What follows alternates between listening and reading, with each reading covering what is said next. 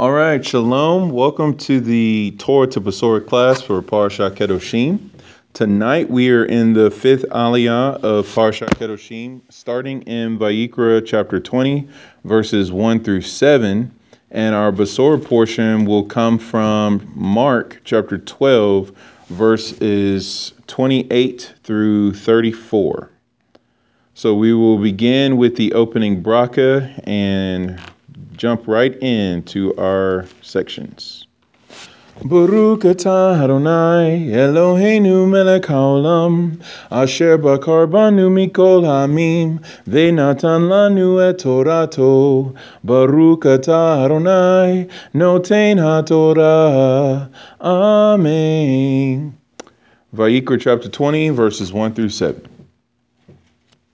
And Adonai spoke to Moshe, saying, And to the children of Israel, you shall say, Any man of the children of Israel, or of the strangers who sojourn among Israel, who gives any of his offspring to Molech, shall surely be put to death.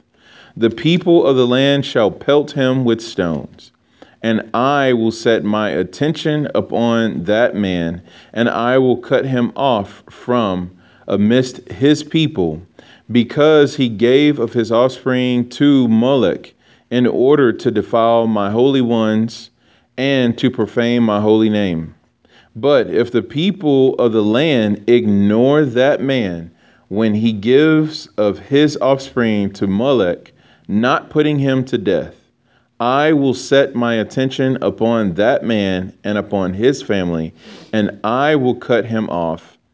And all who stray after him to stray after Molech from amidst their people, and the person who turns to Ov or Yidoni to stray after them, I will set my attention upon that person, and I will cut him off from amidst his people you shall sanctify yourselves and be holy, for I am Adonai your God.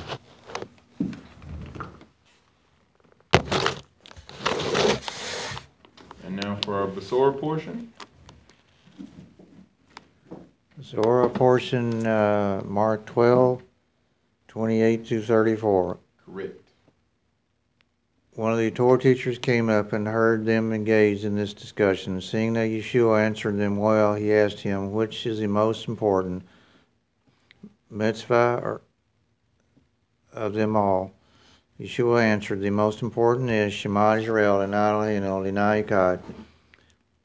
Hear, O Israel, the Lord our God, the Lord is one, and you are to love Adonai, your God, with all your heart, with all your soul, with all your understanding and with all your strength. The second this, you are to love your neighbor as yourself. There is no other mitzvah greater than these. The Torah teacher said to him, Well said, Rabbi, you speak the truth when you say that he is one and that there is no other besides him, and that loving him with all your one's heart, understanding, and strength, and loving one's neighbor as oneself mean more than all the burnt offerings and sacrifices. When Yeshua saw that he responded sen- sensibly. He said to him, You are not far from the kingdom of God. And after that, no one dared post put to him another She Elhi. She'elah. Yeah. It's hard to say that with a Texas accent. Shayla. I'm working on that, okay? It's just going to take a while. All right. So that is our fifth aliyah and our Besorah portion. So what you got? Hmm? You have any commentary you want to start with? Yeah, uh, you know, you go into the old Torah with that and explains it in more detail, just how really important it is, and it's just like the uh, Sabbath alone. I have two good-sized books that just tells the in length uh, every detail of how important the Sabbath is. So now, if somebody says, "Well, it doesn't mean that much," I'm going to pull them out and say, "Here, read these." and tell me it's not important to him. Mm. Because I mean, it's it it is two good sized books. And there's another one from the Zohar that I have besides that on Sabbath. Right. And uh, people don't realize that, you know, because they've been diverted because of Satan. And uh, it's just like all these. I explained to this lady that I met. She talked talked to me and said, "Well," she said, "You know the Messiah," and I said, "All Jews know the Messiah." Wow. They But- read it every what day. do you mean? They read it every day. And I explained it to her. She said, I didn't know that. Wow. And they said, if you give me a chance, I'll literally bring the books. This is just two of them. I have a lot more. I'll, I'll bring them to you and show you the Gospels in them Wow. that he wrote. Yeshua, because he is the Torah, he is the light. They're all the, it's all the same. Wow. And uh, he existed, that existed before this universe. And I said, I can literally break it down to you because this has the Shemash, the oral Torah in it, in the commentary. Yeah. And I started telling her about the Phalanx. She said, You know what that is? She said, Yes. I said, I just told her about how when Moshe went in that cleft of the rock, and I said, I don't go into detail because we'll be here for about three hours if I do. Right. But I'll give you the short version. When he went by him, he looked at Hashem, and the back of his head, he was wearing the tefillin, Yeah. was a knot with his name on it. Yeah. And she looked at me. I said, That's an oral Torah. Yeah. She said, Is there more? I said, Yes. She Lots looked at me and says, Really? I said, Literally hundreds of books. I have a trunk full. That's just a very small amount. And she looked at me and said, You can't do that with any other language but Hebrew. In the five books alone, it contains the whole history of the universe from time of creation to the end. Yes. And I said, What other language can you do that in? It's, it's coded right in there, and you can literally break it down, and the books would circle the world. Man. I said, what other, how other, what other language is there? That is the original language of this earth. Wow. But man sinned, and Hashem took it away. Yep. I said, Hashem means the name. Mm. And I said, you know what Shua means? She said, no. I said, it means salvation. Wow. So when you talk about salvation, you're saying his name. Mm. I didn't know that. I said, you want to know more? She said, yeah. I said, you got a few hours sometime? Just, you know, I, I don't mind. Wow. She said, you really don't? I said, no.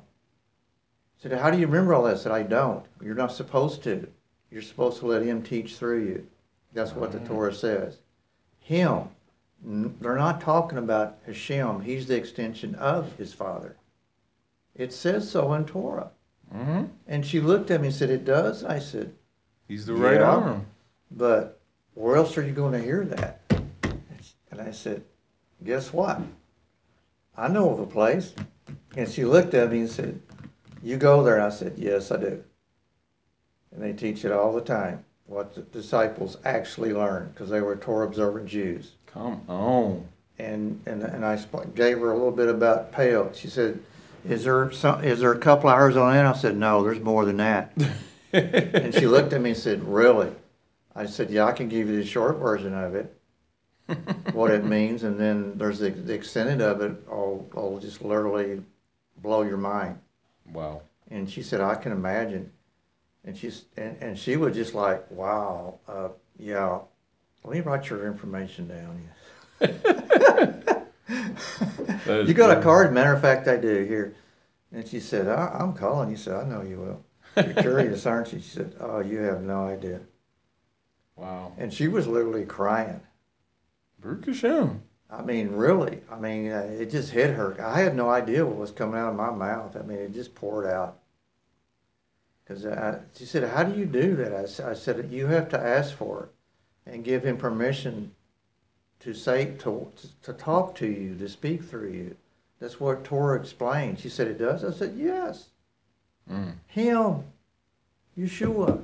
Yep. And she, I said, I have the books in my in my truck right now that say that. And she says, I bet you do. I said, Oh, I got a lot more than that too. Is that all you have? I said, No, I got some more where I'm staying. And guess where I got them? Said, From him. I said, Yes. I have the best professor there is, and I have free tuition. and everybody has that access, but they don't use it. Come on. And she looked at me and says, You're absolutely right. She said, Do you have a list of those books? I said, Matter of fact, I do. Wow. These right here in my in the Siddur. Yeah. I have them with the book numbers, and I give them to people. Yeah, they need that. Yes. And I, I give them, this is the starters, what I call the starters and, the, in this right here. Yeah. what I call the starters because it explains it. Mm-hmm. You know, you get a commentary. Yeah. And I told her that. I said, that's what you need. That's, and then I have uh, the transliterated one. I have two of them. One's on, for me, and the other one, he said, give it to whoever will receive it. I said, okay, I'll do it. It's a weekday. Yeah. It's transliterated Hebrew, transliterated English. Yeah. Yeah, I'm gonna, that's what I'm gonna do. I Awesome. already got it. And I said, I want, I want to give somebody the books. He said, okay, I'll tell you where they are. I said, that works for me. I don't have to look. That's, that saves me time and driving around. wow. And literally, I just walked in there and boom, boom, boom, he'd line me up. So, you know, I just passed along and I talked to that lady and she looked at me and says, I have to give you a donation. I looked at her and I said, Seriously? Yeah, and I just looked at her and I said, whatever he tells you, I have to receive it. And I said, if I don't, it's, you're missing at the blessing. Mm. I said, it's for you, not for me. Wow. And she said, the Torah says it. I said, yes. You have to live for other people, not yourself. Constantly. You That's have right. to dwell in that. You have to live that, breathe it. Mm. That's what Torah says. Well. So, uh, I was actually wanting to uh, look at the. For, well, first of all, just to speak to the Besorah portion, I love the fact that the question about which mitzvah, you know, is is the is like top, which is the first and foremost of the mitzvot. And you know, I kind of think of like the first fruits kind of thing. I think of the word rishon. What is the head mitzvah? You know, and knowing that if there's a head of something, then there's a whole body. So obviously, if we say this is the first or the top or the head or the first and foremost of the mitzvot, that doesn't um, nullify or you know abrogate the rest of it because it's kind of like chopping off the head of a body which is gruesome um, but that is what is being done you know and has been done for centuries so when mashiach is speaking he's speaking of the torah as echad which is interesting because Hashem is Echad, as we also read in this section, which is about the Shema. And so, you know, you think about how all of the Ten Commandments were given all in the first statement of Anoki. You know, we, we read that in the commentary, and you said this beautiful statement when you were speaking about how Hashem wrote Yeshua down you know, like as the Torah, and when when when it says like the Jews believe in Messiah, and it's just like yes, we read him every day, you know, and it's just like, so if all of the Torah is said in Anoki, and Anoki is I wrote myself down and gave it gave it to you, then it's just like okay, so Mashiach is Hashem written down, and Mashiach is all of the Torah, like Kol Echad. So. Uh, so when Mashiach is speaking here about the mitzvot, he collapses all 613 into one statement. Which, if you really think about what he's saying, the Shema is the essence of the righteous shall live by faith. And uh, you know, and that that's kind of like the Talmud brings it down about how the mitzvot can be distilled down into seven, it can be distilled down into twelve, it can be distilled down into ten, you know, but we're still talking about 613. And I would like to point out that 613, 6 plus 1 plus 3 equals 10, you know, and so all of the Torah being uh, collapsed into this. And furthermore, you know, uh, just a couple of weeks ago, we learned that the Torah portions were written out of chronological order. And if the Torah was read in its primordial or order, then people would be able to heal the sick, raise the dead, even create a new universe. And uh, that was back in Parsha Shemini. And so, you know, obviously the Sopharim are the ones that Hashem has gifted with that ability to know how the Torah should be written, at least back in antiquity. Obviously, that's been lost and hidden over the years because due to the continual decline of our generations, you know, having that access is kind of like not good. That's the same as like giving us access to the Shamir worm, which is a very powerful little creature. So, Mashiach is answering those who are called Sopharim who would know which way to put the Torah in its right order and uh, pretty much just they're they're taking on a position that Hashem took on, where Hashem spoke to the Torah and said, you know, let's make man in our image. So the Sopharim are speaking to the Torah. What's the proper and first mitzvah, and how how do they all link together? And so you kind of have this picture of dialoguing with Torah, you know, and it's just kind of like Mashiach is speaking in the proper order, and um, and they confirm that. And so, obviously, there are many passages that talk about how you know um, Hashem desires mercy rather than sacrifice. All of the Torah is fulfilled as stated: love your neighbors, you love yourself. And so, just a really cool um, Besorah portion to to bring up here. Well, that's why uh, Israel is so blessed because uh, because they were given the uh, honor and privilege of presenting His Torah to the world. His Yes. chosen people, and uh, and you figure I tell people, you, you have to realize that only ten percent of them are Torah observant, Mm, and the rest are not. They're mostly secular. mm, And uh, what if they all were? People look at me and go, "Oh my gosh." Yeah. I said, have you ever touched the, uh, been to the Kotel? I said, that's the western wall. And They said, yes. And I asked a few people, did you touch it? And they said, yes. What did you feel? Hmm. They said, well, I felt something special. I said, you know what I felt? I felt a surge of energy go through my entire body, and I couldn't feel my feet on the ground. Wow. Did you feel that? And they said, no. I said, you know why? And they said, why? Yeshua told me because I had I have his Torah. Mm, That's what he told me after I felt that. I, I said, why did that happen? He says, you have my Torah. You carry it with you. So I carry you. He said, yes, wow. because that's me. Mm, And I just walked away. I went, Hashem wow, is I his never thought about that. And that's that actually is in the oral Torah. yeah. And uh, he, he showed me it. So I said, "Wow," you know. I s- and I tell people that, and they just look at me. I've told a few people that, and they look at me. I said, "Do you see?" And I told that lady that. She said, "That's that's that's why she was crying." She said, "I had no idea about that." She was there telling me about this man she know was Jewish, but he was. I said, is, she's telling me about him. I said, "Is he secular?" What do you mean? Is he Torah observant? She said, "No." I said, "He's secular." He won't talk to you because you know why? I said, because of, because of the cross. Mm. But he'll talk to me, you know why? Because I look like a Jew. And she looked at me and said, Torah observant. I said, yes. And he'll know it. Even though he doesn't, he's not Torah observant, he'll know it. I've had it happen too many times. People just come and walk up to me. You're Jewish, yes. Do you go to synagogue? And they say, no. Hmm. Why did you come up and talk to me? And you look like a Jew. yeah, not not a lot, but I mean, you know, a few times I have. And I went, okay. And you know, I've had people just come over and just walk right up to me, and that happened a few weeks back. And I looked at the guy, and you couldn't look more Jewish than that man. He told me his name. I went, okay. But you don't go to, you don't go to synagogue. He said, no. I said, why? I knew why.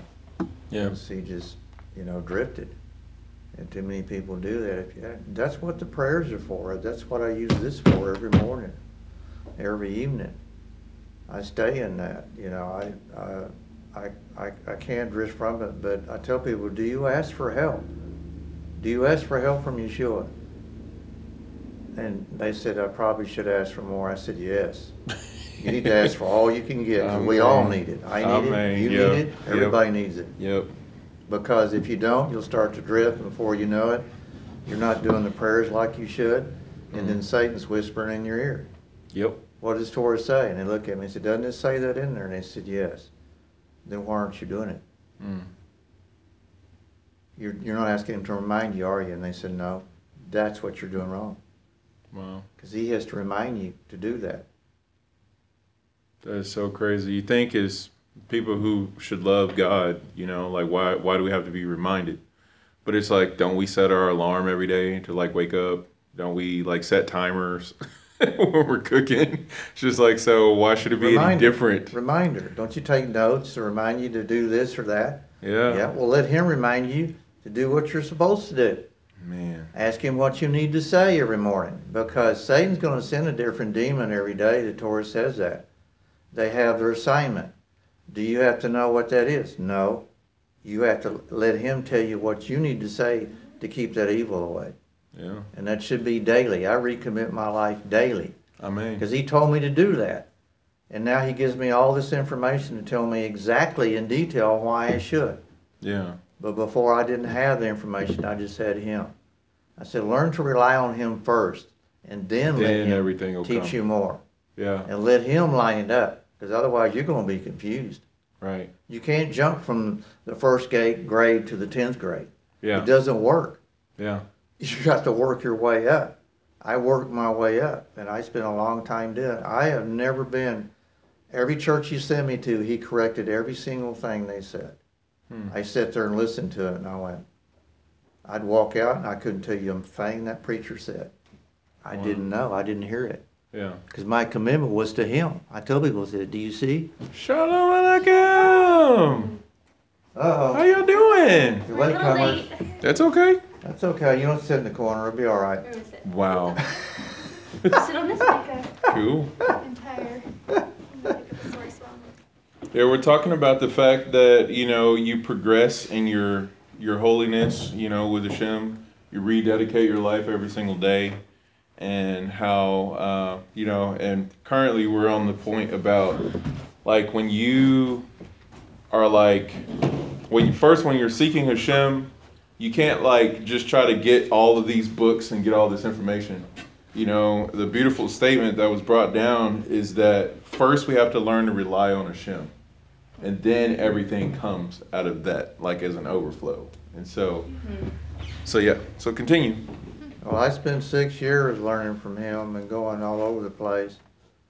And then two years before I found out my heritage, he had me buy my first Magen David, Star Yeah, Shield of David. yeah, I didn't even know I was Jewish. I just did it because he told me to do it. People kept asking me, I'd wear it out. People kept asking me, Are you Jewish? I don't know. Why do you have that on? I said, You don't have time. They said, What do you mean? You don't have time for me to explain it to you. And they just looked at me and said, I'm sorry, but you wouldn't understand. I could try, you know. Uh, I just do, all I can say is I do what I'm, what I'm told. And I did it, and then he led me to it. But in the meantime, I was taking those baby steps yeah, leading up to it. So that when I started receiving, this is, this is my first book it was given me. This one yeah. right here. Siddur, yeah. That was the first one. And then it was just one after another. But you know, there's so much in the Siddur. Like, Yeah. if you have a Siddur like that, that's really epic. You know, if you had a Bible and a Siddur, like just a standard Bible, not Now I got Chumash. four different ones. yeah, You know, and I've got all these other books, and uh, probably, probably uh, I wouldn't say a hundred, but it's not not far from it. yeah. And that's just, I'm still not scratching, just scratching the surface. Wow. Because I've seen the whole collection in Israel, in, in, a, in an Orthodox rabbi's house. It would literally cover this wall, the Mm. shelves. Just I mean, literally cover it, floor to ceiling. Hmm. And I sit there and went, oh my gosh, different different types of Siddurs, or No. all the same. No. Oh, just all the all the books, the Torah the books. Torah, Oh. yes. Okay. I was gonna say because that's been a lot of Yes, Siddurim. all in Hebrew. He There's was probably that Orthodox many Siddurim. Rabbi, and I just stood there and looked at him, and I said, "Is that all of them?" And I heard, "No." I went, "Oh my gosh, that'd be a truckload, Right? a big truck." Beautiful. And that's the breakdown of the Torah. That's what's so amazing. And the more you dwell in it, I talk, I tell him, I talked, ran across a lady in Home Depot. She was in tears by the time I walked off, about forty-five minutes later. I have no idea what I said there. I just started talking to her and the words came out. And she was literally crying. She said, I have never heard what you just told me in my entire life. And I spent my whole life in church. And she was up in her fifties. And I, and I said, I need, I need to talk to you. And I said, no, you need to talk to him as related to Torah. Mm. That's what you need to do, because that's who he is. And, and Just going around calling Hashem Torah, huh? yeah, because that's that's what they is. you know, it's all the same. Yeah. And you and I said the reason she's I told her the reason a Jew won't talk to you because you're not talking about Yeshua as related to the Torah. And I've done it to Orthodox and Reform even, and we sit there and discuss Torah as related. You know, everything all you in gotta one. do that. And and people said, "How did you know what to say?" I said, "I didn't. I listened. I repeated what I heard." You mean when you open your mouth, Hashem is gonna fill it with the words? Because I asked for that in the morning. People Don't said, worry "How do you do it?" you You have to ask for it. If you don't ask for it, he ain't gonna give it to you. And that lady, I told that lady that, and she said, "I never thought about that." I said, "Do you have a list of those books?" I said, "Matter of fact, I do. I can give them to give it to you. This, these right here, that I have right here. Mm. I have them on a piece of paper." I said, "Where do you get them? Half price." I just got some the other day, some more. My truck's getting heavy. I'm telling you, it's getting full. You're gonna The need a tank. You can't sit in that front. I, I'm I'm gonna have trouble getting in there if I get many more. Skinny as I where am. it's riding with. Right. It's all the passenger side is totally full right now, and I still have more besides that. Wow. And it's not even near all of it. It's the breakdown, continuous breakdown. The midrash, you know, the whole works, you know, everything. Yeah. I mean, it's just like there's the prophets right there, just by itself, Isaiah. Mm-hmm. You know, each individual one. Yeah. You start doing that, and you go, "Oh my gosh!" That's, I know. Yeah. These prophet books are ridiculous. but uh, but the detailing, you know, you just it just keeps going. It just keeps spreading. I told that lady that, and I ran across her again today, yesterday and today. You sent me by there at a certain time. There she was. She looked up at me and said, "It's not by accident." I said, "No." Said, "You're really getting curious, aren't you?" She said, "Yes." She said, I, I need to, I was wondering if I still had your information. And I said, okay.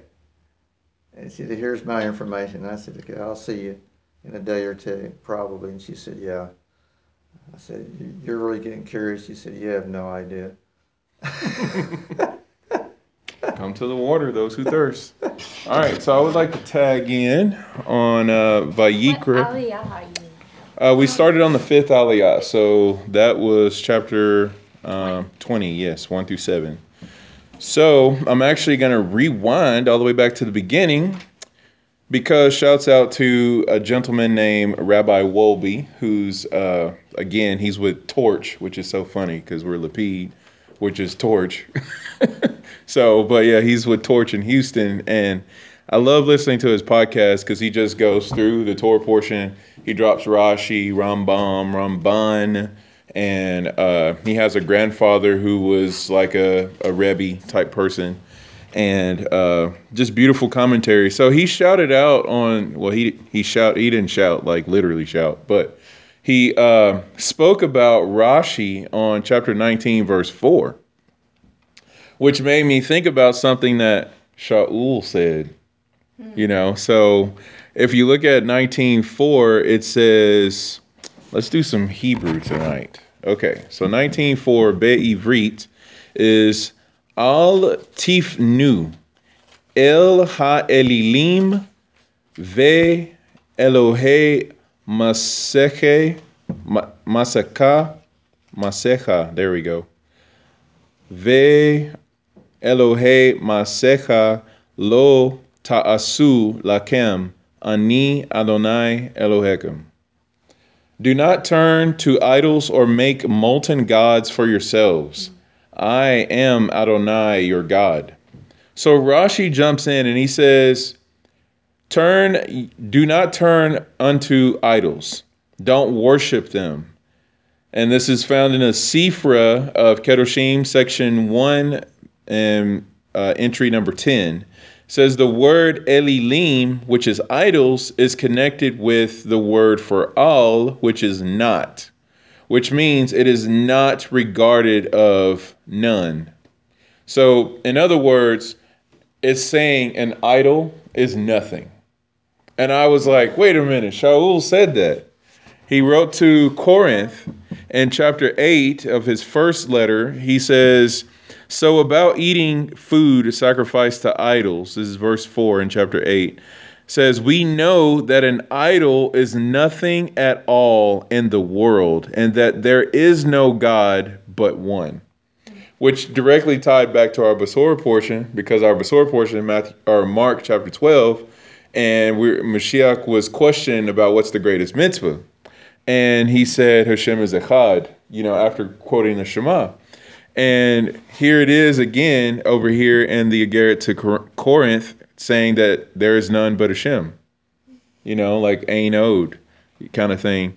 And so I was thinking, okay, so Shaul just kind of drops this out to this group of Lepetniks, basically. I mean, they're believing in Hashem and they're embracing Torah and Mashiach, so there's a lot going on. But um, when he says that an idol is nothing, that's not anything new, which obviously I think we all could by now through just learning all the different commentaries we learned that there's nothing new in the Besorah. But uh, the commentary though is found in this week's Torah portion that breaks that down. So it says further on in Rashi, in the beginning they may appear as nothing, but if you turn unto them, you will in the end make them gods. So the thing is, when Shaul says that an idol is nothing, you can't just brush that under the rug and keep going and be like, yeah, idol's nothing. So I'm just to eat this food and I'm not even to worry about it. It's like, no, no, no, no, no. You don't understand what he just said. He said an idol is nothing, but that doesn't mean that you just disregard it and just kind of go away because we understand that idolatry you know is something that we are supposed to be adamantly uh, vigilant in uh, guarding against. You know like we don't want to bow down before an idol to tie our shoe. We don't want to you know do anything that's closely related to something with an idol. Right. but if you look at what the actual connection is here he says, if you eat this food sacrificed to idols, you know, he says, for even if there are so called gods, this is the next verse, whether in heaven or on earth, there are many so called gods and lords. I'm just going to read this section because this is just so exciting for me. Anyway, hopefully for everybody else, but you know, it says, Yet for us there is but one God, the Father, from whom all things came, for whom we exist, and there is but one Lord, which is Yeshua HaMashiach, through whom all things came and through whom we exist. But not everyone has this knowledge. Some people are still accustomed to idols, and they eat such food as if it were sacrificed to an idol. And since their conscience is weak, it is defiled. But food does not bring us closer to Hashem. We are no worse if we do not eat, and no better if we do. Now, obviously, that kind of has a eh, because what do we learn about the sacrifices? That eating them draws us closer to Hashem. Hmm. But this right here would be your non sacrificial food. So obviously, there's that level. But then you have to bring it back to the table is called the altar of Hashem. And you're supposed to say a bracha before and after you eat. And the thing is, if you're going to bless something that was actually offered to an idol, you're already in violation again. So, what's really happening here? So, when we look at uh, what's going on with idols, we don't want to put ourselves in, in, in a position, you know. So, backdrop information that we do not have is what is the actual status of Corinth? You know, what was it like? Was this their only means of nourishment, sustenance, food? You know, because obviously uh, many of us who converted into Judaism and uh, began to eat kosher from not eating kosher. Some of us became vegetarians for a little bit. You know, I'm one of them, and uh, you know, which is kind of like crazy because I used to love like double, triple burgers, and it was just like, yeah, we're not gonna do that for a while till we figure out this kosher meat thing. And so it's like, so in Corinth, is this the only thing that they have that they can eat? Well, that may be a yes, that may be a no. But if, if, if it was the only thing that they had to eat, then obviously there would be the, um, what do we call that? The uh, leniency for them to be able to partake of this because obviously they wouldn't have any other food. I would go on a stretch of the imagination and say that's probably not the case because we don't want to set people up for failure. So, um, but overall, just the point that I really wanted to get at was that, you know, idols are literally called nothing, but they become gods the more we esteem them, the more we invest in them.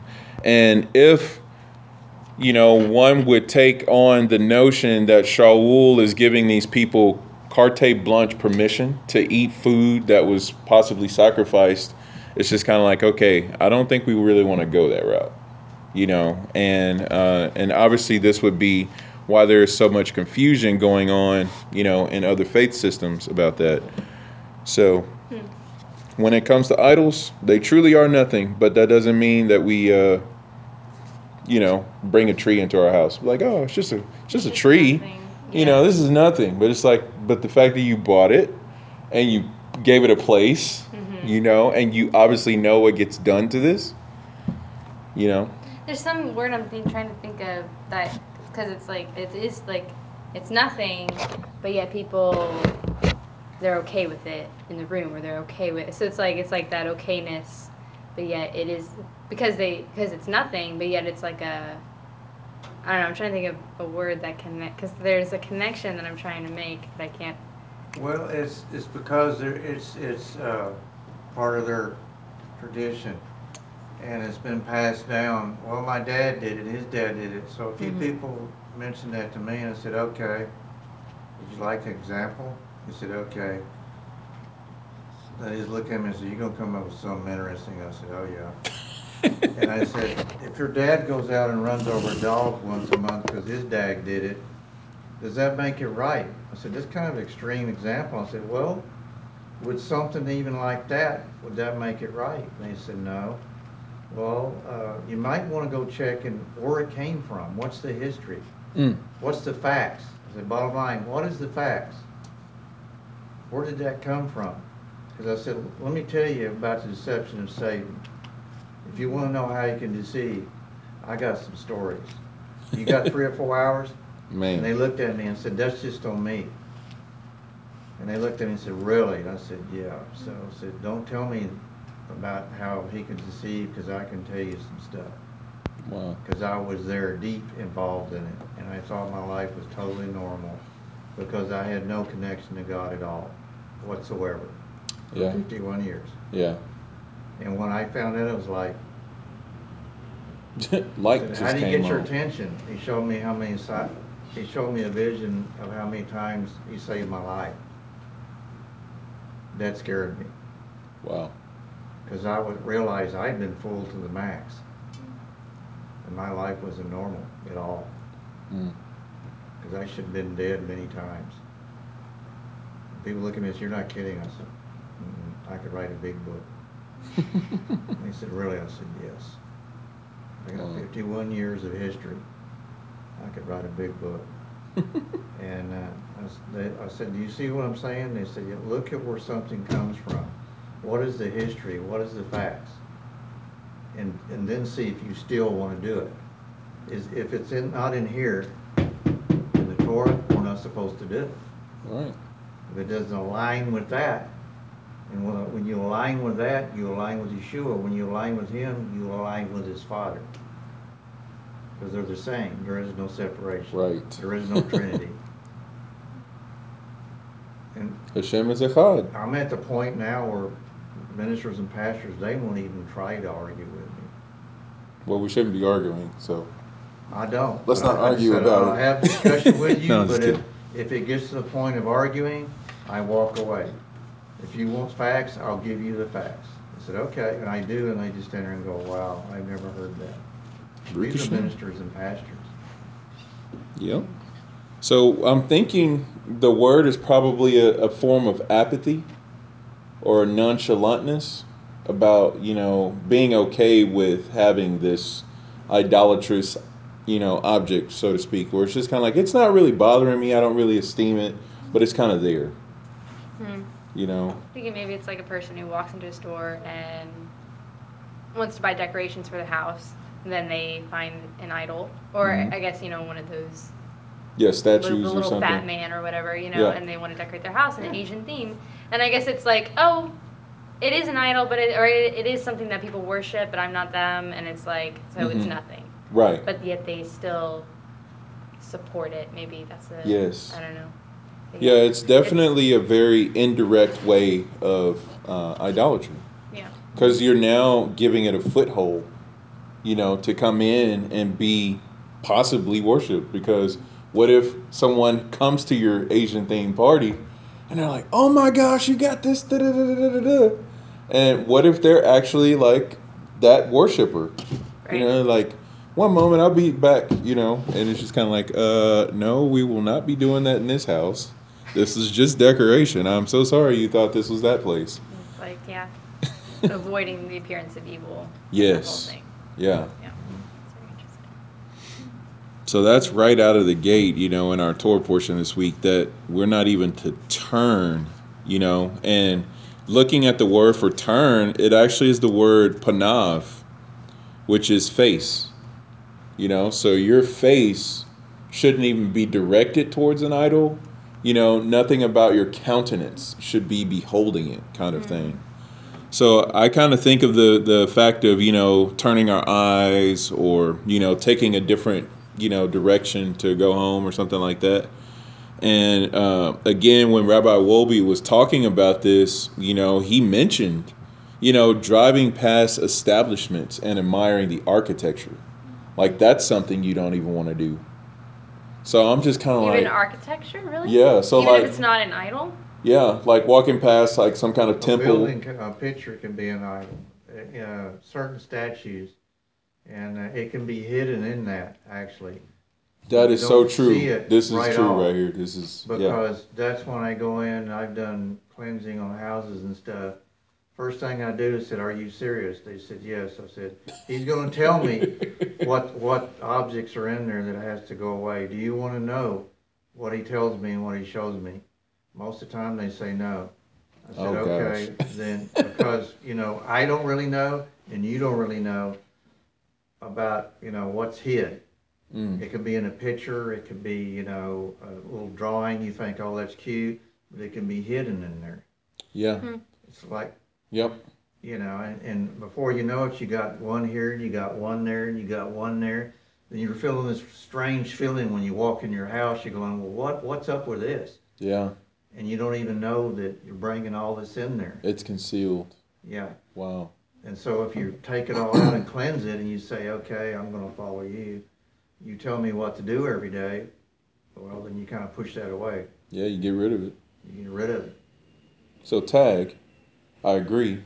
Uh, there's actually a temple around the block from us, not too far actually.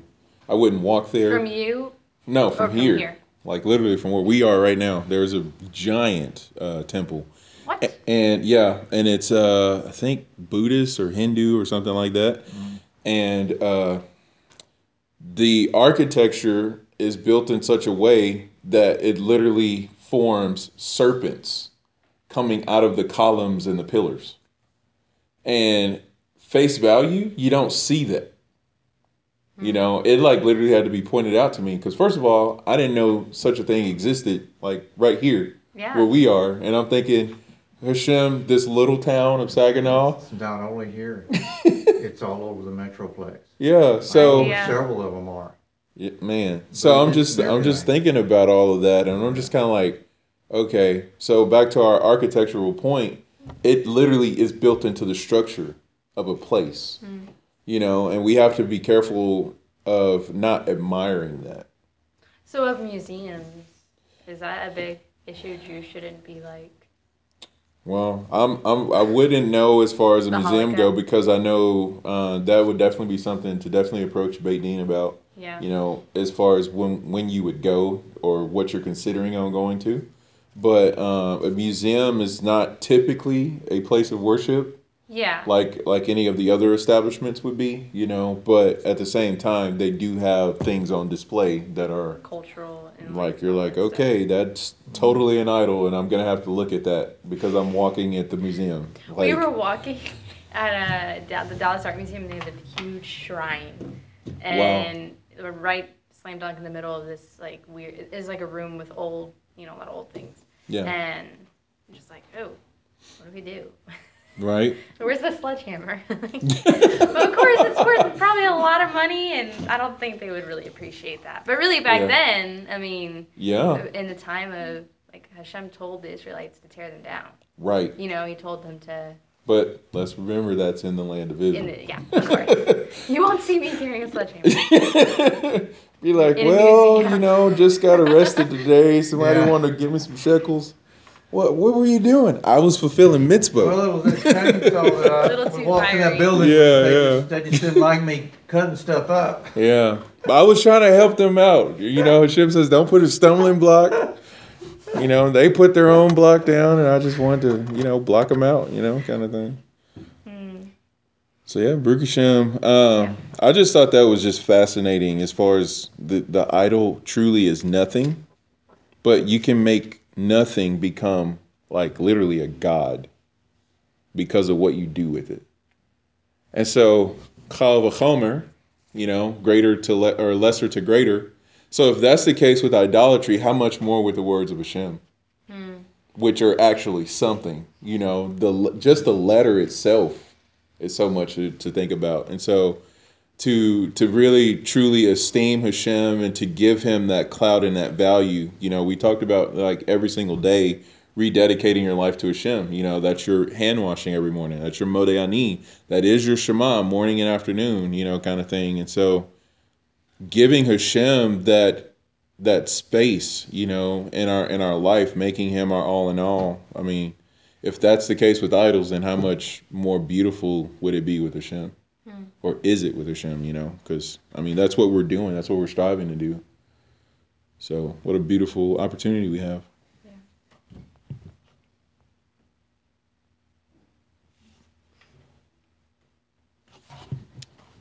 I'm just to go through my notes because I found a lot of cool, like, insights this week. And as time allows, I will try to Well, explains in detail. I have one book just on that about explains Shekinah.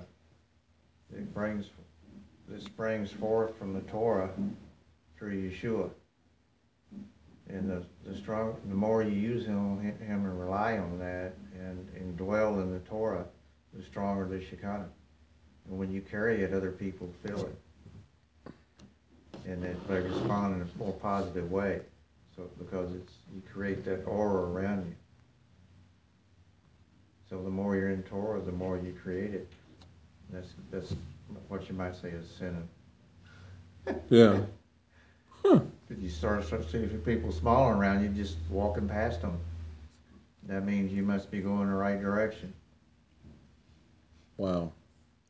That's beautiful because, you know, I did the Haftarah podcast with Natan this week, and we were talking about how we have, Hashem has given us so much influence, you know, and so much power, you know, with our words, with our demeanor, with our actions that, you know, we do affect like the universe by the things that we do. And so to think about the fact that you could cause people to smile without you saying anything just because what are you doing with your life? You know, and how, how are you connecting to Hashem and how much of him is, is really flowing out of you and through You you? dwell in it, and you and you realize that that his his uh, disciples and him healed people just walking past them. Their shadows healed. Wow. They didn't even say anything to them because they were so caught up in the, in the, the Shekinah and Torah that it just, just oozed from them. Wow. And they literally glowed constantly. Yeah. That's um All right, so uh, I would like to tag in with Tractate Makot 24a. Earlier, we were talking about how the 613 mitzvot can be uh, summarized, brought down into one point, two points, seven points, six points, all that kind of stuff.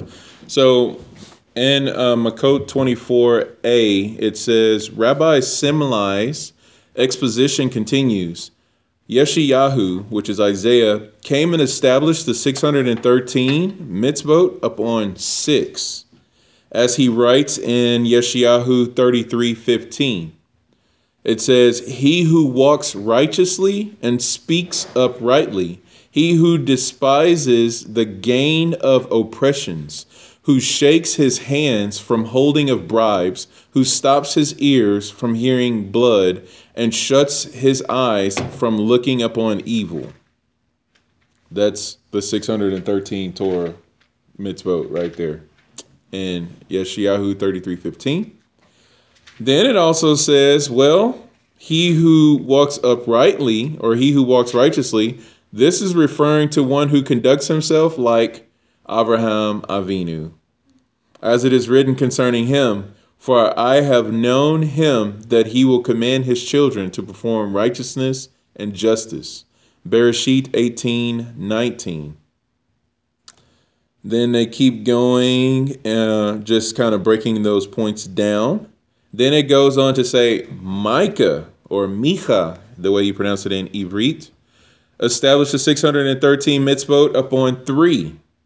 As it is written, I was it is told, or it has been told to you, O man, what is good, and what Adonai does require of you, only to do justly, to love mercy, and to walk humbly with your God.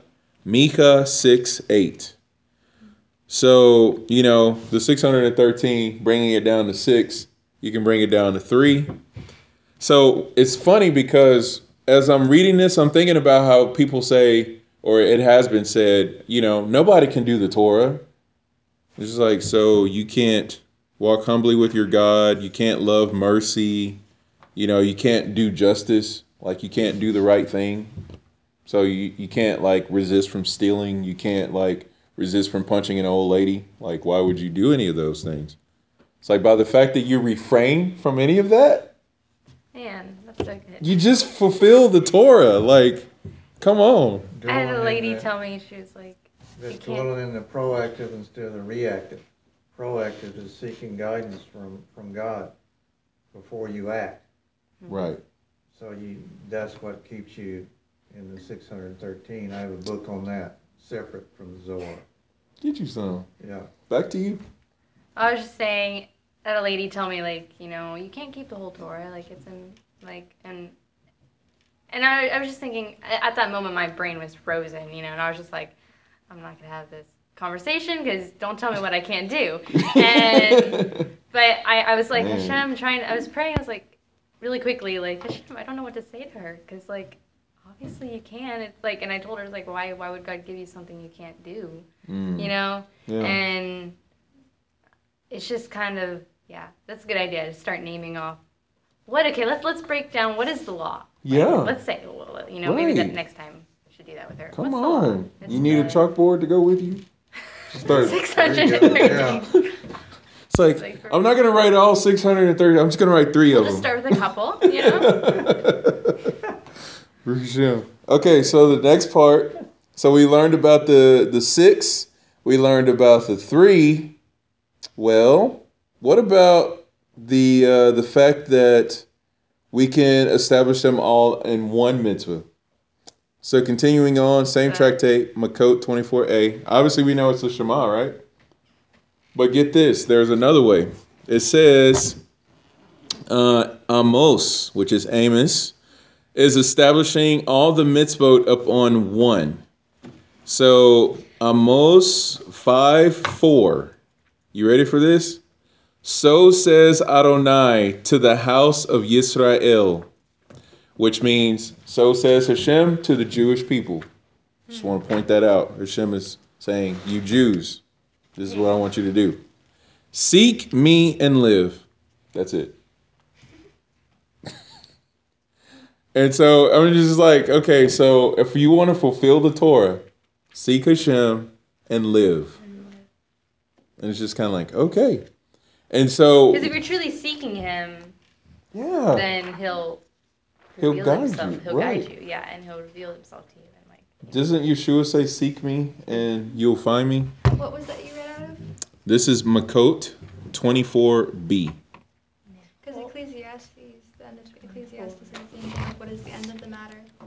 Oh. Yes, Yeah. that's beautiful. Uh, that's what, 12, 13 or something Yeah, like that? Somewhere in 12. Now, you read Amos, what? Amos or 5-4? 5 4. Yeah, Makot 24a, correction. Uh, yes, Amos 5 4 was the the whole Torah uh, distilled down to one mitzvah. And to seek Hashem, would that technically be to love Hashem? Right? Or is that it's to love Hashem a little different than to? Yeah, I'm gonna actually I'm gonna pull up that verse because I would love to do uh, some study on that word for seek. But first, let me let me source out what Yeshua says: "Seek me, and you will find me." And then I want to jump over to that.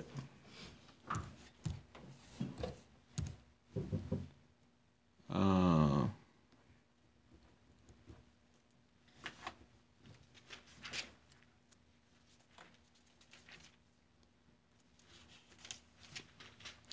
Well, it's interesting to note Romans 10:20 says Yeshayahu boldly says, "I was found by those who did not seek me. I revealed myself to those who did not ask for me." That's crazy. But um Yeshua's words here, he says that dun, dun, dun.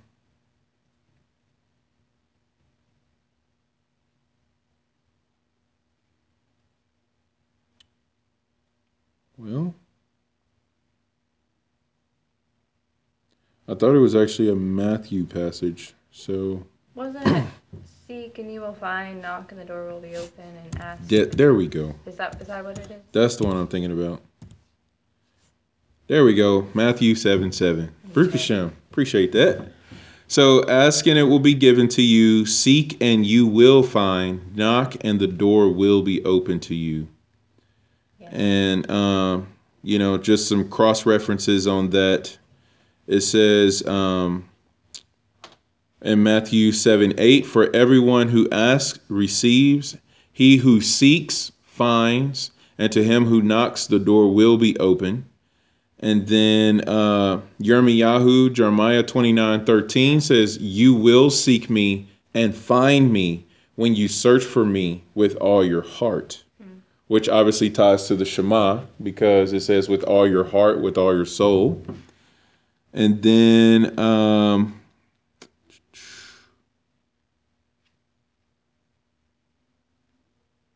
let's see, I was thinking that there was something else.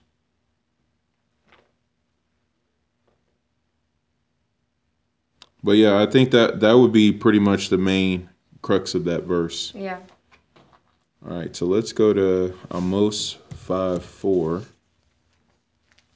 and get us some.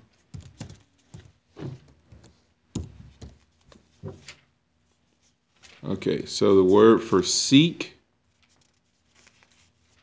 Oh my goodness.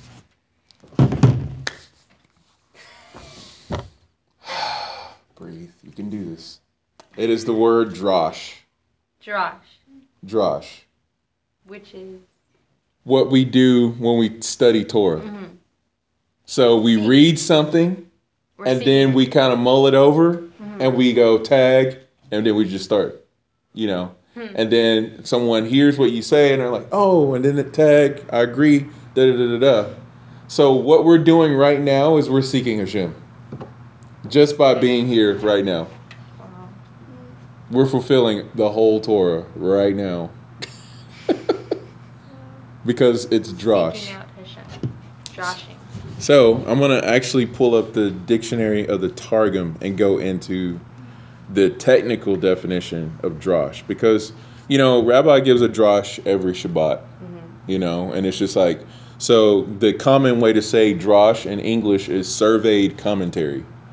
Like Rabbi has been studying, he's been seeking Hashem, and he's like, okay, and so this is what this is what I have to serve everybody. And it's like, here's the drush, Yeah. you know. So that is just That'd be a cool like insane. Uh, not advertisement, but maybe like an advertisement like seek Hashem, fulfill the Torah. Like come to Wednesday night Torah Oh, classes. right? Having trouble fulfilling the whole Torah. Yeah. Doing a Jake and Joseph about that. okay, so Drosh is Dalet Resh Noon. Yep. equals.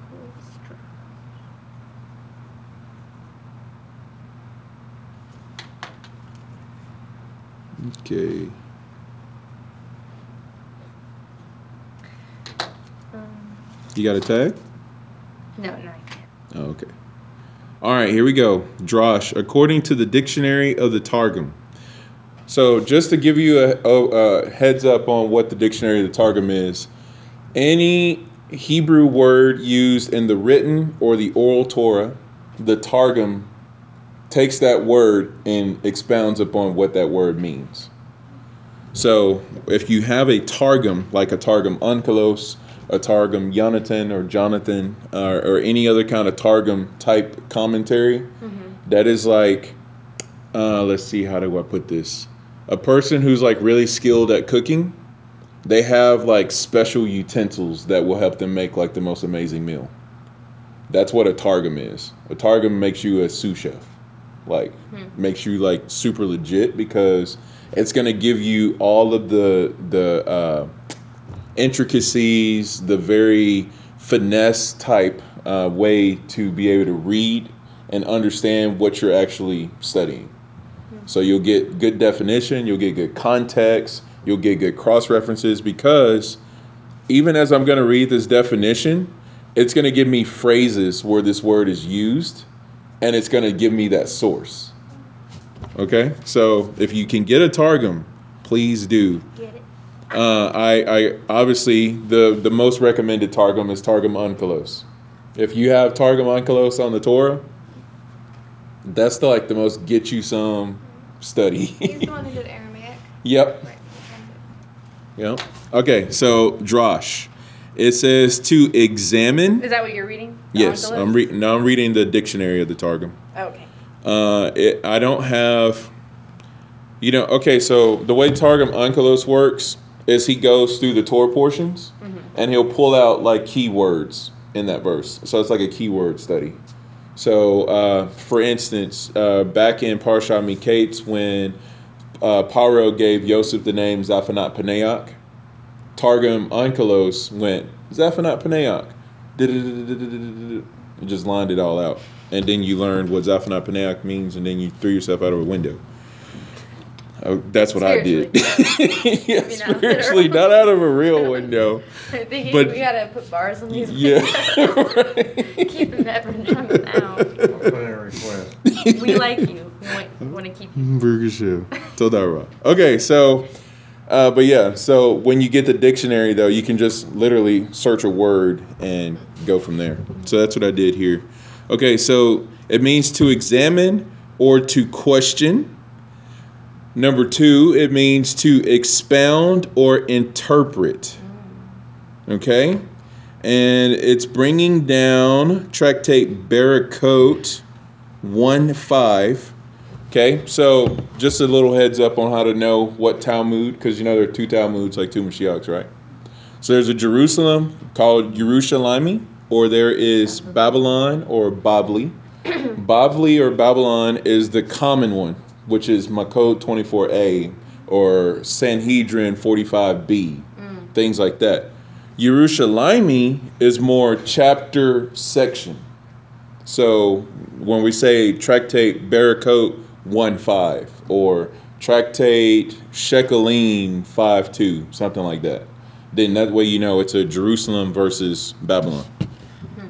So from the Jerusalem Talmud, Barakot 1.5, the way Drosh is used, it says, until Ben Zoma found an intimation of it in biblical wording.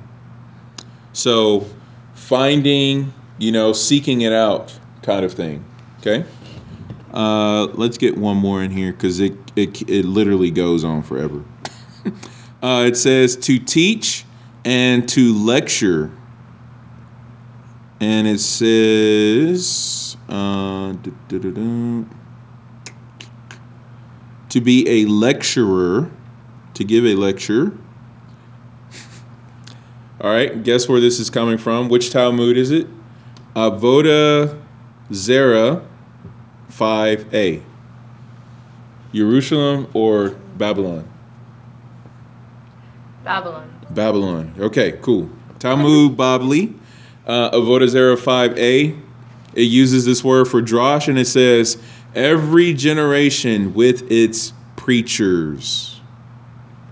So a preacher, which is Kohelet, which is Ecclesiastes, that actually translates to preacher. And if you That's read, not a Christian term. no, it's not a Christian term. Literally, Judaism. yes. Preacher. Mm-hmm. Um, and remember, too, uh, apostle is also not a Christian term. It's from Judaism. Uh, if you go back to Parashat Vayera, Rabbi was reading uh, one of his commentaries about uh, Abraham being called an apostle because he went around like teaching the nations Torah. Shalom Aleichem. So anyway, uh, preacher Oh, and me drosh. mini me. So it's kind of like, uh, and I don't have an exact source for this, but I know I see it everywhere. Like when you study the, how important Torah study is, Yes, because in the, in an essence you are fulfilling the entire Torah. by by studying Seeking, by yeah. seeking Hashem out. And doesn't it say like you keeps Shabbat keeps the entire Torah? Mm-hmm. Right. So it's kind of similar to that, like Because you're they- seeking Hashem you're seeking, you're and living. To, yeah, yeah, Well, that's really then, cool. then there's the idea that if you make a transgression, you transgress all of the Torah. And then if you keep a mitzvah, it's like keeping all of the Torah. So, because they're all one. Because Yep. Hashem's name is one, yeah.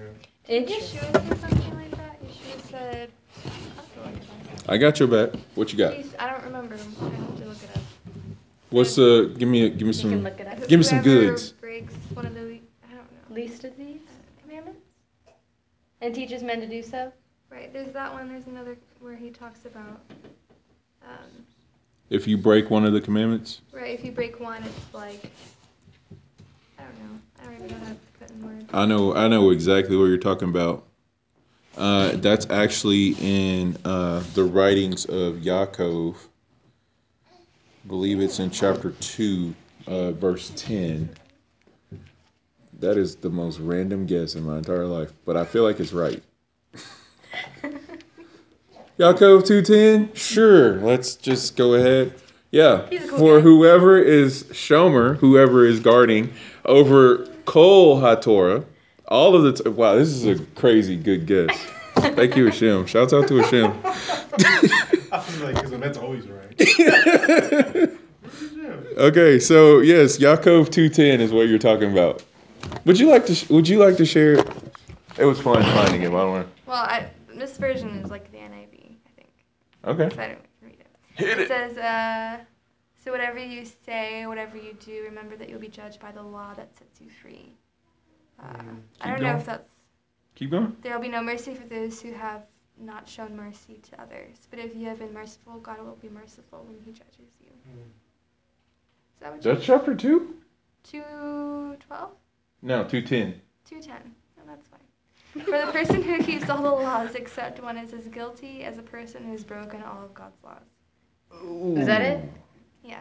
For the same God who said you should not commit adultery also said you must not murder. So if you murder someone but do not commit adultery, you've still bo- broken the law. Wow. So i- in a way, the law is one. Yeah, call them. Call the police on you. Good night. Wow. So when Come on, drosh it so out. when someone says you can't keep the law, you can say like one commandment, like because Yeah. in essence it's all It's all the one. It's all one. But you mean keep them all. But like six, thirteen, and one. We don't have no bars on these windows. I'm jumping. It's, it's even more open. interesting to me that Well, this then he also, he also says that all of the Torah hang on these two. Wait a minute. But Let not to throw that. out the rest of the other. Let me ones. fix that Right. just a They're minute. like, they're still hanging on these two Are you guys. gonna break a window for Yeah, the, to just, jump just out? a minute, I'll fix that for you. Just a minute. I'll- think his wife wants him to come home tonight. What happened to him? John? That's really interesting. Wow. Mm. Come on, man. And this is the brother of Yeshua too. You knew he knew what was up. Well, it, it makes me ponder like someone who's so close to Yeshua, he would say something like this, and we would try to combat it with something Paul would say, who didn't even walk, you know, with Right Yeshua. next to I don't know. It's kind of the same with Face like, masking. Slept in the same room. wow. Really, the, the same mom. Yeah, they have the same Same mom. mom. Telling you. Same mom. Okay, we're gonna pull the mom card now. I mean, Mom. Man. Yaakov over Shaul. but then again, Shaul, it's not like Shaul's like. Right, I'm not You saying know, it's doesn't have like- it's- value or he's not. Yeah. Yeah, but He's there is this. Yeah. Yeah, but it's kind of one of those things where it's like, okay, do you want a, a source or do you like want like a really good source? Yeah. You know? And Paul's only hyped up because the majority of the letters, quote unquote, come from him because even half of the letters he wrote are disputed. Yeah. So it's just kind of like, did he even write that? Hmm. Or was it one of his, his disciples, Talmudim? Yeah. Hmm. And so, and then you have the whole fact of they're all fragmented, you know, and it's just kind of like, You don't so, have responses. yeah, so now fragments are used to, you know, push Former out, religion. you know, yeah, to form religion, form a faith mm-hmm. system. And yet, Yaakov is here keeping it simple Yeah. and like straightforward. You don't have to guess. Yeah. And he has the same mom. It's Yeshua. Yeah.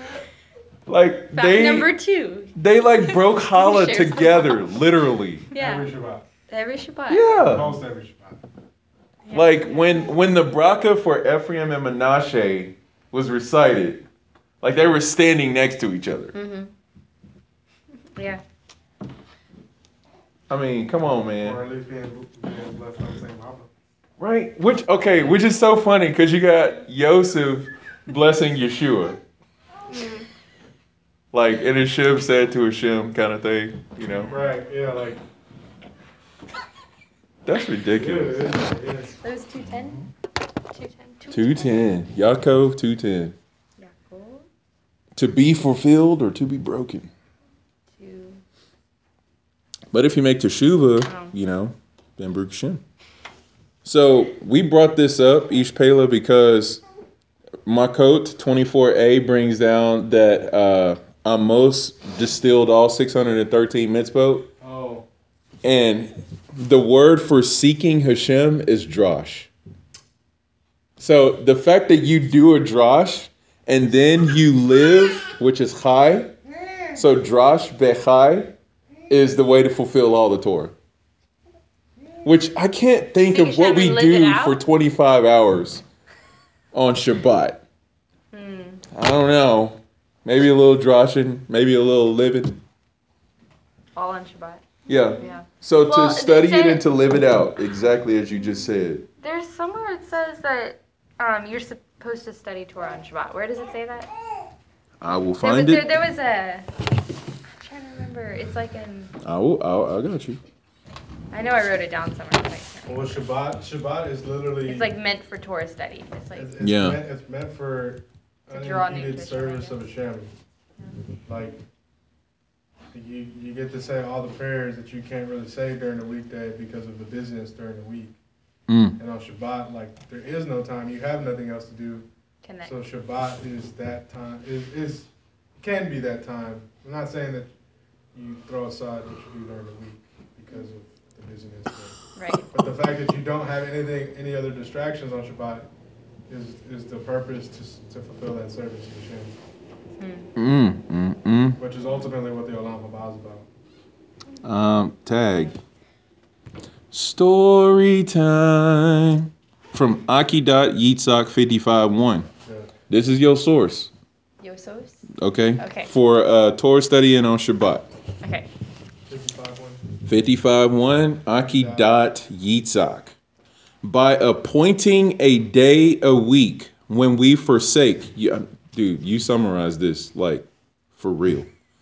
Okay, by appointing a day a week when we forsake preoccupation with all matters that are of transient nature, we have the opportunity to listen to the Torah's instructions or to Torah's instruction.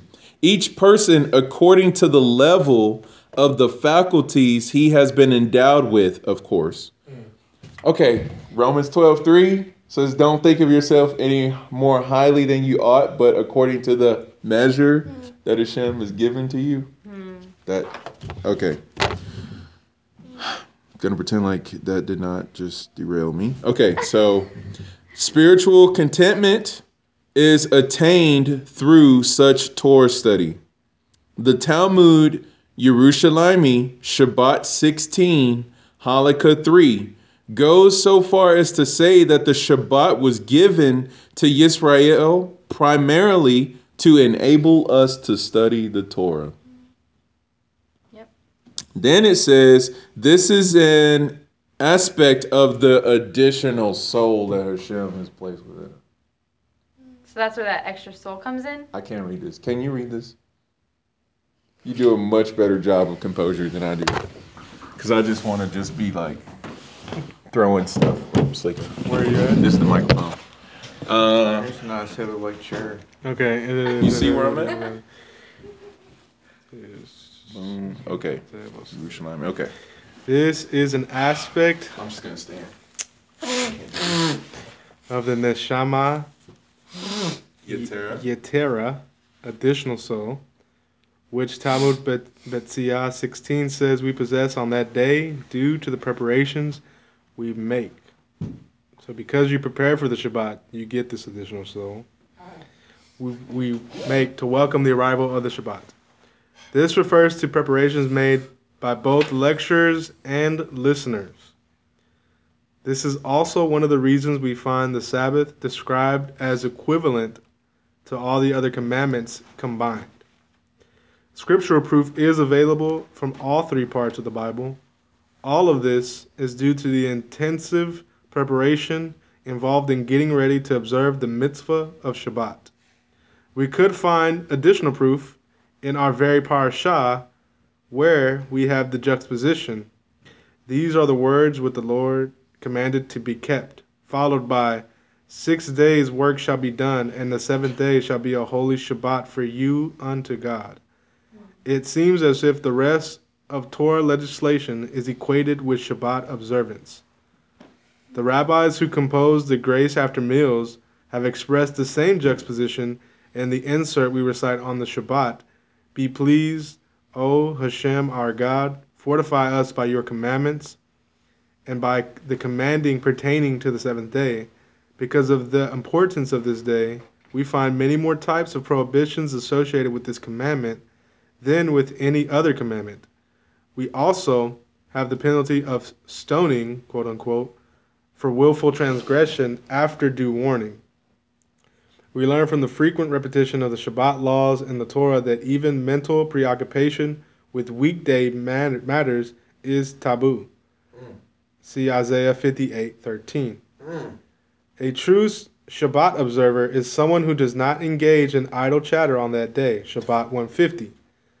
One's convers- conversation should not be like that on weekdays. Some people do not speak anything but Hebrew on Shabbat. The definition of malacha, or work, is usually an activity planned in advance, a maksheva, I thought. a thought, right?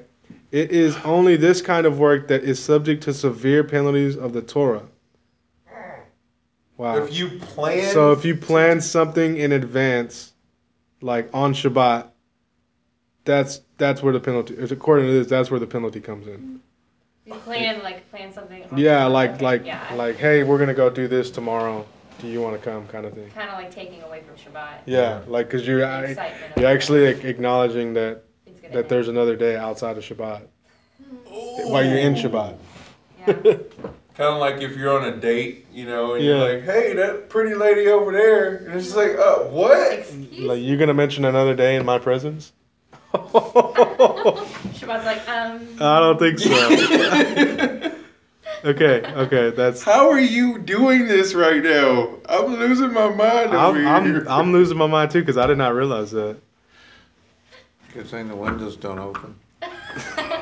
Okay, so then it says, okay, so this kind of work is subject to, to that kind of work, that kind of thought process about doing something else on another day is what's subject to severe penalties of the Torah. All manner of activity which tends to sow hatred or disharmony, etc., is likewise forbidden under the euphemism do not light fire in, uh, in any of your dwellings. So Say what? that's the fire. Kindling a fire? Yes. Which appears ad- adjacent adjacent to the main legislation. Anyone who fa- fails to utilize the opportunity the Shabbat offers him to study Torah is in fact contributing to his own death. It is this that Rabbi Ami had in mind when he went on record, Yerushalmi Moed Katan 2, Halakha 3. If I had found someone who would agree with me, I would have permitted work on the intermediate days of the festival, since the work prohib- prohibition on those days has as its purpose to free people to eat, drink, and study Torah, and the people ignored the part about studying Torah, better they should at least work than belittle the sanctity of these days by not studying Torah. Mm-hmm.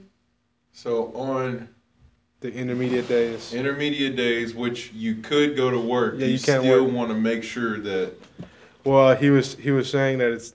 Uh, I'll read it again because I'm not sure if I understand it. But he says, "If I had found somebody who would agree with me, I would have permitted work on the intermediate fest, days of the festival. Since the work prohibition on those days has as its purpose to free people to eat, drink, and study Torah, but the people or and the people ignored the part about studying Torah, better they should at least work." Than belittle the sanctity of these days by not studying Torah. Yeah. So the work prohibition, like in other words, like as far as like you know, we're not permitted to work. So he's saying that he would have rather it be that we would take our whole Hamoed days, our intermediate days between the Shabbat days. It'd be preferable to truly not go to work and to spend more time eating, drinking, and Torah studying. studying, yeah. But in replace of the work. yeah, But, the fact that people were just eating and drinking and then not doing Torah studies, He's it's- like, no, go to work. It's better that you go to work, yeah, yeah. Whoa. Than the than to belittle the sanctity of these days by not studying Torah. Oh my word. What's the source? And we're gonna Is this on Sefaria? This Yes. is on Sefaria. What- Agidat. You know, uh, okay, I, I'm about to give it to you right now. Agidat 55.1, which I guess is a section, Yes. and then under that section, so 55.1, 12. Agida, 55. Akidat. Oh, 55. So it's spelled A K E I D A T, Agidat. I D A T, Yitzhak, 55 1, and then I guess sec- section, Section. 12. Yeah, section 12. Section 12. Oh, That's a huge dude, paragraph. that was like disqualification. Toda Rabah for uh, reading So- that. I would not have gotten through that. I'm just gonna be honest. Connecting that with the drosh thing, can you sum that up? So connect that back to the drosh. So the reason why we went into that such violent uh, That was legit, though. source. That was like, yeah.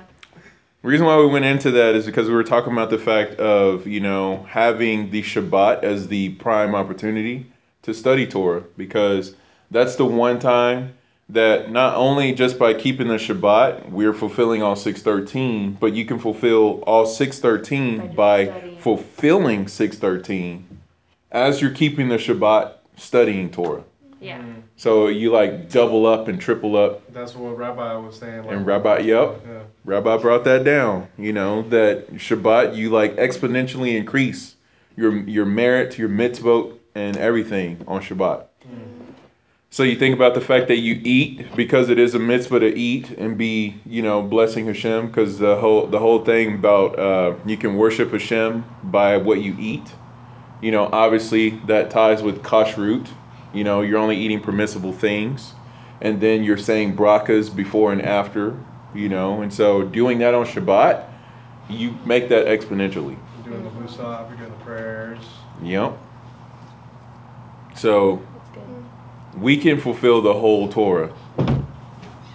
And just because we fail and we fall short, this is why it's great to know. We just went through Parsha Acharei Mot, which was just a, such a get you some about Teshuvah and the renewal uh, that is available when we bring ourselves to Hashem. That, you know, through Teshuvah, our past uh, misdeeds become merits, actually. When we make Teshuvah out of love. We can't just go, oh Hashem, I broke all 613. Oh shucks, I'm sorry. Please turn my mitzvot into, or turn my sins into merit. It's just like, I'm sorry, that's not how it works. But you truly have to be broken up about it because you've offended Hashem. You've grieved the Ruach HaKodesh, as it's put in the letters. And then you're like realizing what you've done, and because you love Hashem that much, that you're returning to him you know which is again why we renew ourselves with each prayer service we renew ourselves with each blessing that we say because you realize the phrase baruch atah adonai the initial letters spell out uh, ab, ab, avi. You know like abba basically. So like we're saying my father hashem. Baruch atah Adonai. yeah so baruch which is bet atah which is aleph. Adonai the yod.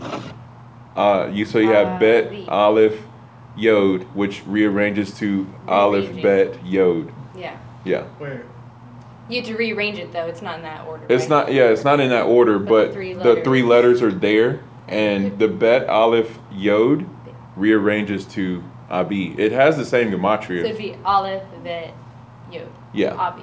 Yeah. this how you spell Ad- Adon is spelled. Abi. adonai is yod the yod and hay in hand the babane Oh, oh. yeah baruch atah yeah I was thinking like, ac- okay, sorry. yeah Like the see what you're Adonai, like my lord. Because we. Oh, that's Abba though. Baruch atah Adonai with the Aleph Dalet Noon Yod. Aleph Bet Aleph. Abba. Yeah. Ooh. Yeah. Ooh. Yeah. You could say my father or daddy, like what the Ruach HaKodesh. Yeah. Abba. Yeah. That's cool. Oh my gosh. Okay, so it's important to say brakas. Because it's Teshuvah. Abba. Abba, Abba. Going to. Abba, Abba, Abba, Abba. So every time you do the sh- the Abba, Abba, Abba, Abba, Abba. every He's time like, you do "What?" the, That's what Abba stands for. Oh, Oh, wow. That's crazy. Abba, yes. I just want to bless you. Wow. Because you realize you're You blessing Father. Hashem. You're saying, bless you, Hashem. You've commanded me to da da da da da. And you're you're saying like Father. Like, Yes. It's like that's so cool. Yeah. Oh makes you want to my say a blessing. Goodness. Cool. Well, the alarm was supposed to go off two minutes ago, and I don't think it did. So, 32. yeah. So, uh, unless anybody has another tag, we're going to say our closing bracket. Well, I do have a. You do? You got more? It's kind of a swerve though. Swerve. I, I just realized this week because I was trying to figure out like okay so we have the the the Babylonian names for the months Right. but their actual names there there actually we only we only know four months that have actual names Mhm. which is Aviv the month of Ziv uh, Tishrei is called Et, Etanim like Etan Wow. and uh, Heshvan is called Bul. Cool. Yeah. So that's the month. So those are the only four n- months that actually have names. Like original, original. I mean, they might have other original, names, but but so they go. They talked about. I read all this on Chabad, but they talked about that. Uh-huh. So I thought that was cool. And then they go into like, but but in antiquity before the Babylonian exile, that they would literally number off the months. So Right. like, so like You know, instead of saying, you know, Nissan, Nissan or or ER. ER or whatever, they'd be like, but the way they would number it off is like, this is Chodesh Shani since we since since the Exodus. This is the second month since, the Exodus. yeah. This is the third month since the Exodus. This is the fourth month since the Exodus. Because the Exodus is the central. Yeah. So I, I just thought that was cool. But you realize what that is saying is that you literally measure time By the by Exodus. the time you were saved. By the redemption. So literally, your salvation is the is the uh, centralized point of how you measure time. How do you know what month it is? How do you know what holiday is coming up? Well, since I've been saved, it's been two months. Or That's like Yeah. intense. Like, oh, So like don't- I- P.S. like post salvation. P.S. By the way, it's the third month. You should be renewing that every day. yeah, more. You good? No, that was it. That's all I wanted. I just thought that was cool. Rebuttal? No, no rebuttals. Rebuttal's a bad. Is that a bad word? Rebuttal. Uh, Reply, how about reply? Reply. Reply. Any There replies? Response? Response? Response.